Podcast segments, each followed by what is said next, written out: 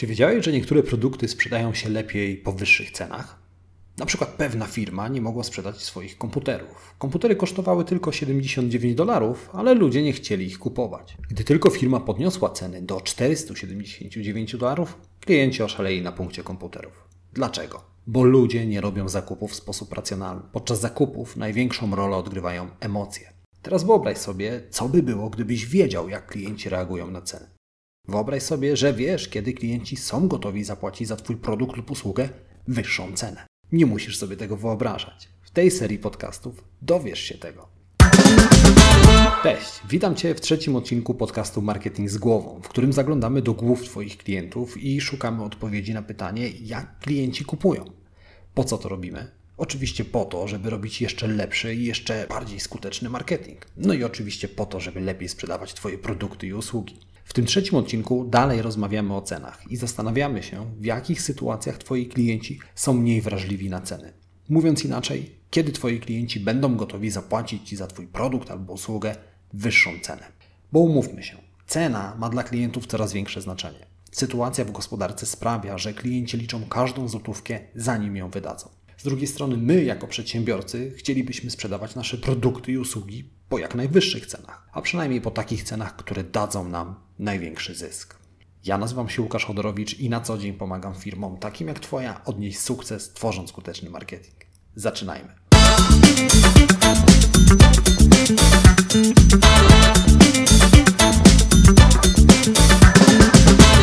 Zanim zaczniemy, pamiętaj, że więcej informacji o tym, jak zrozumieć klienta, jak robić lepszy marketing i jak więcej sprzedawać, znajdziesz w moich newsletterach. Tak, są dwa.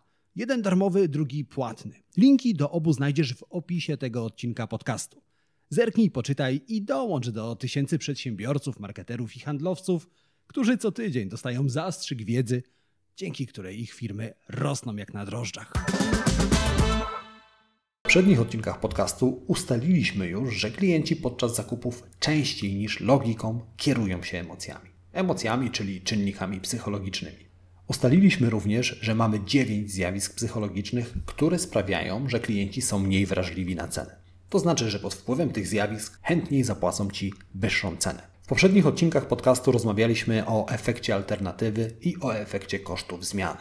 Jeśli z jakiegoś powodu Twój marketingowy radar nie wyłapał tych odcinków, koniecznie do nich wróć i odsłuchaj. To ważne z dwóch powodów, bo po pierwsze, poprzednie odcinki łączą się z dzisiejszym. Po drugie, w poprzednich odcinkach możesz znaleźć sposób, który pomoże Ci zarobić więcej. No dobrze, ale nie przedłużajmy, bo przed nami bardzo ciekawe zjawisko psychologiczne. Wiem, że ostatnio obiecałem Wam, że dziś porozmawiamy o efekcie końcowych zysków. Jednak pozwólcie, że nieco zmienię plany i zamiast tego dziś opowiem Wam o efekcie trudnego porównania. Wróćmy na moment do tradycyjnego modelu ekonomicznego.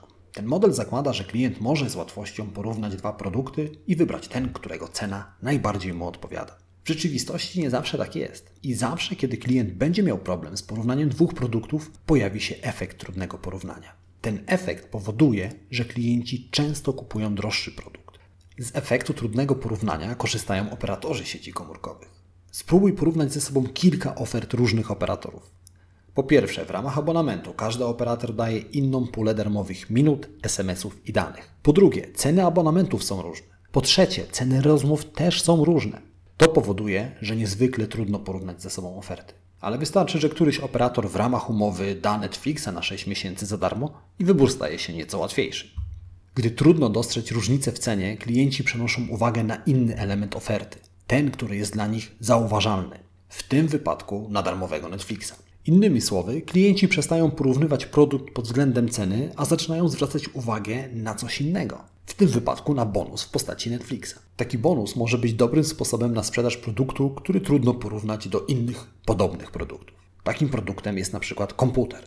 Dla osób nietechnicznych zakup komputera to czarna magia. Jak spośród podobnych komputerów wybrać najlepszy? Pod uwagę trzeba brać pojemność dysku, rozmiar pamięci, szybkość procesora, szybkość karty graficznej. Dla wielu osób to trudny i ryzykowny wybór. Ale wyobraź sobie, że do jednego z komputerów sprzedawca dorzuca myszkę i klawiaturę. Za darmo, jako gratis. Chociaż klienci nadal nie potrafią znaleźć różnicy między komputerami, widzą różnicę w postaci dodatkowego wyposażenia. Jak się domyślasz, większość osób wybierze komputer z darmową myszką i klawiaturą. No dobrze, ale my chcemy sprzedawać z jak największym zyskiem. Rozdawanie gratisów to dodatkowy koszt, nawet jeśli niewielki, Zawsze koszt. Dlatego ostatnią rzeczą, na którą będę Cię namawiał, jest rozdawanie czegokolwiek za darmo. Za to opowiem Ci o innych sytuacjach, w których pojawi się efekt trudnego porównania. Takich sytuacji mamy dokładnie trzy. W każdej z tych sytuacji klient musi podjąć decyzję o zakupie, ale nie zawsze będzie kierował się ceną. Za to będzie zwracał uwagę na inne czynniki. Pierwszym czynnikiem jest marka. Wyobraź sobie, że budzisz się w poniedziałek rano, za tobą ciężki weekend i głowa ci pęka. Pech chciał, że nie możesz zostać w łóżku, bo o 11 masz spotkanie z ważnym klientem. Masz szansę podpisać dobrą umowę, ale nic z tego nie będzie, dopóki głowa cię boli. Musisz pozbyć się bólu. Na szczęście w drodze na spotkanie mijasz aptekę. Wchodzisz do środka i szukasz tabletek przeciwbólowych. Masz do wyboru kilka różnych leków na ból głowy.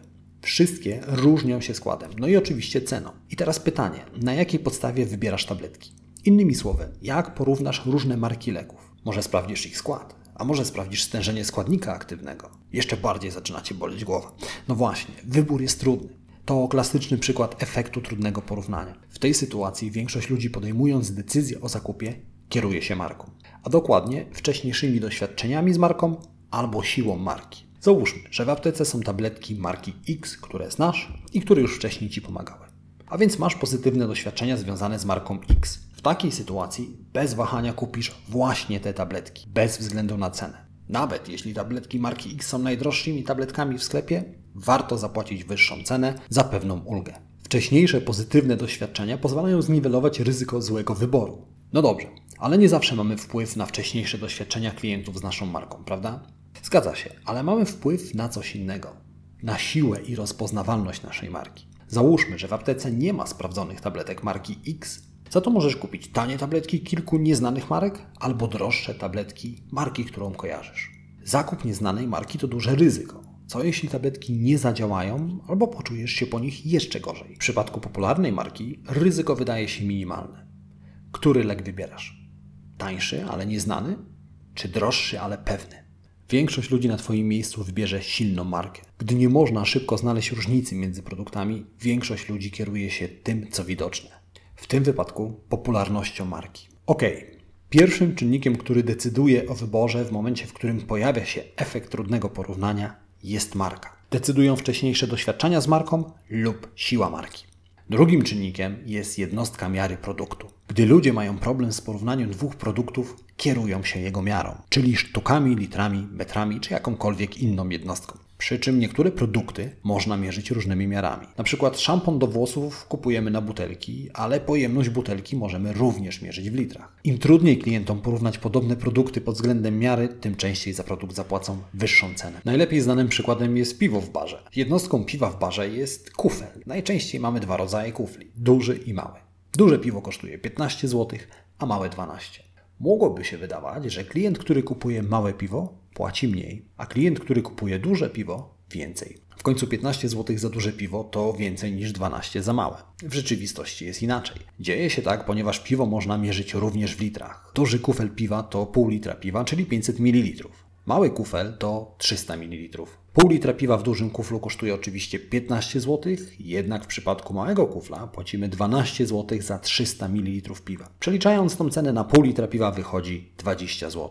To, co pozornie wydaje się tańsze, nie zawsze takie jest. Ponieważ klientom trudno porównać miary produktów, często płacą za produkt więcej. W przypadku usług trudniej znaleźć uniwersalną jednostkę miary. Moglibyśmy założyć, że taką jednostką jest czas, ale klienci nie chcą płacić za czas. Wolą płacić za efekt końcowy. Jeśli oddaję komputer do naprawy, to nie interesuje mnie, ile czasu zajmie naprawa. Chcę oczywiście jak najszybciej dostać sprawny komputer, ale nie chcę, aby cena była uzależniona od czasu, jaki komputer spędzi w serwisie. Wolę zapłacić za sprawny komputer, czyli efekt końcowy. A efekt końcowy łatwo porównać i łatwo możemy powiązać go z ceną. Komputer albo działa, albo nie. Jeśli do wyboru mam dwa serwisy komputerowe i w obu serwisach naprawią mój komputer, to wybieram tańszą opcję. Ostatecznie i tak zapłacę za efekt końcowy. I tu pojawia się trzeci czynnik, który może sprawić, że klienci chętniej zapłacą wyższą cenę, szczególnie w przypadku usług. Chodzi o jednostkę rozliczeniową.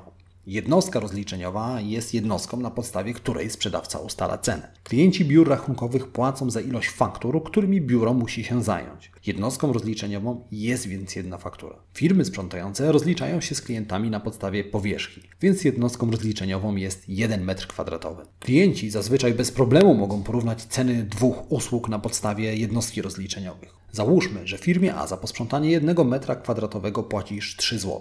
W firmie B za tą samą powierzchnię płacisz 2,50. Bez problemu możesz porównać ceny i wybrać firmę tańszą. To jasny i prosty wybór. Ale wyobraź sobie, że firma A zmienia jednostkę rozliczeniową. Zamiast ustalać ceny na podstawie powierzchni, ustala je w zależności od ilości pracy, którą wykona. Innymi słowy, im więcej brudu do posprzątania, tym cena wyższa. Po każdym sprzątaniu pracownicy firmy zbierają kurz śmieci i inne nieczystości do jednego worka i ważą worek. Im więcej śmieci w worku, tym więcej było do posprzątania. Im więcej było do posprzątania, tym wyższy rachunek. Firma A wycenia swoją pracę następująco. Pół kilograma zebranych śmieci 80 złotych. Z drugiej strony firma B za posprzątanie 100-metrowego biura wystawia rachunek 250 zł. Tym razem na pierwszy rzut oka firma A wydaje się tańsza. A ponieważ klienci mają problemy z porównaniem obu firm, wiele osób wybierze firmę, która wydaje się tańsza. Ok, i to był trzeci czynnik, który sprawia, że ceny produktów są trudne do porównania, czyli trzeci czynnik, który sprawia, że cena schodzi na drugi plan, a klienci chętniej płacą wyższą cenę. W przypadku efektu trudnego porównania sztuka polega na tym, aby znaleźć złoty środek. Jeśli klienci zbyt łatwo porównają ceny Twojego produktu do cen konkurencji, nic nie wskórasz. Jeśli przesadzisz w drugą stronę, czyli zbytnio skomplikujesz klientom życie, klienci mogą Ci to wytknąć. Dlatego używaj efektu trudnego porównania z głową. A teraz chciałbym, abyś zastanowił się, drogi słuchaczu, droga słuchaczko, czy w Twojej branży, w przypadku Twojego produktu jest szansa na skorzystanie z efektu trudnego porównania. Jeśli tak, to jak wyróżnisz swój produkt od produktu konkurencji? Jeśli nie, to w kolejnym odcinku będę miał coś specjalnie dla Ciebie. No dobrze, zbliżamy się do końca dzisiejszego odcinka, więc tradycyjnie trzy rzeczy, które chcę, abyś zapamiętał, zapamiętała. Po pierwsze, pamiętaj, że gdy ludzie mają problem z porównaniem kilku produktów, cena schodzi na drugi plan. Po drugie, zapamiętaj, że gdy cena schodzi na drugi plan, ludzie kierują się jedną z trzech rzeczy: marką, jednostką miary lub jednostką rozliczeniową. Po trzecie i być może najważniejsze, pamiętaj, aby efektu trudnego porównania używać z głową. Na dziś to wszystko. Jak zawsze, jeżeli dowiedziałeś, dowiedziałaś się czegoś nowego na temat marketingu, zostaw komentarz, polub ten odcinek. Jeśli jeszcze nie subskrybujesz podcastu Marketing z głową, to zacznij. A jeżeli znasz kogoś, komu ta wiedza się przyda, udostępnij ten odcinek dalej. Dzielmy się wiedzą. My słyszymy się za tydzień, wtedy porozmawiamy już na pewno o efekcie końcowych zysków. Do usłyszenia. Cześć.